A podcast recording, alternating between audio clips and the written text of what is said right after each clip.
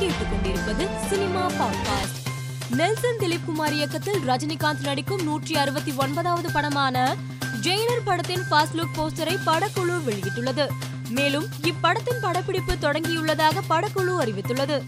இயக்குனர் சுகுமார் இயக்கத்தில் அல்லு அர்ஜுன் நடிப்பில் கடந்த ஆண்டு வெளியாகி மிகப்பெரிய வெற்றியை பெற்ற புஷ்பா படத்தின் இரண்டாம் பாகத்தின் படப்பிடிப்பு இன்று தொடங்கியது. டெடி திரைப்படத்திற்கு பிறகு ஆர்யா சக்தி சவுந்தரராஜன் கூட்டணியில் உருவாகியிருக்கும் கேப்டன் படத்தின் ட்ரெய்லரை படக்குழு வெளியிட்டுள்ளது. ராணுவ வீரர்கள் எதிர்கொள்ளும் சவால்களை மையப்படுத்தி வெளியாகியிருக்கும் இந்த ட்ரெய்லர் ரசிகர்கள் மத்தியில் நல்ல வரவேற்பை பெற்று வருகிறது. தனுஷ் ஐஸ்வர்யா இருவரின் பிரிவுக்கு பிறகு மூத்த மகன் யாத்ராவின் பள்ளி நிகழ்ச்சிக்கு முதல் முறையாக இருவரும் ஒன்றாக வந்தனர். தனது மகனுக்காக இருவரும் ஒன்று சேர்ந்திருப்பதை ரசிகர்கள் வாழ்த்தி பதிவிட்டு வருகின்றனர். எண்ணி ஏழு நாள் என்ற படத்திற்காக பெற்ற கடனை இயக்குனர் லிங்குசாமி திரும்ப செலுத்தவில்லை என கூறி பிவிபி கேபிட்டல் நிறுவனம் சைதாப்பேட்டை நீதிமன்றத்தில் வழக்கு தொடர்ந்திருந்தது.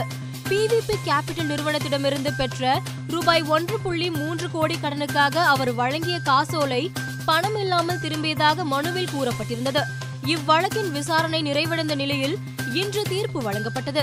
இயக்குனர் லிங்குசாமிக்கு ஆறு மாத சிறை தண்டனை வழங்கி நீதிபதி உத்தரவிட்டார். மறைந்த நடிகர் சிரஞ்சீவி சர்ஜாவின் மனைவி நடிகை மேக்னா ராஜ் இரண்டாவது திருமணம் குறித்து மனம் திறந்து பேசியுள்ளார். தற்போது இரண்டாவது திருமணம் செய்து கொள்வது பற்றி எந்த முடிவும் எடுக்கவில்லை என்று கூறிய அவர் இரண்டாவது திருமண விவகாரத்தில் என்ன முடிவு எடுத்தாலும் சிரஞ்சீவி தன்னுடன் எப்போதும் இருப்பார் என்று நம்பிக்கை தெரிவித்திருந்தார்.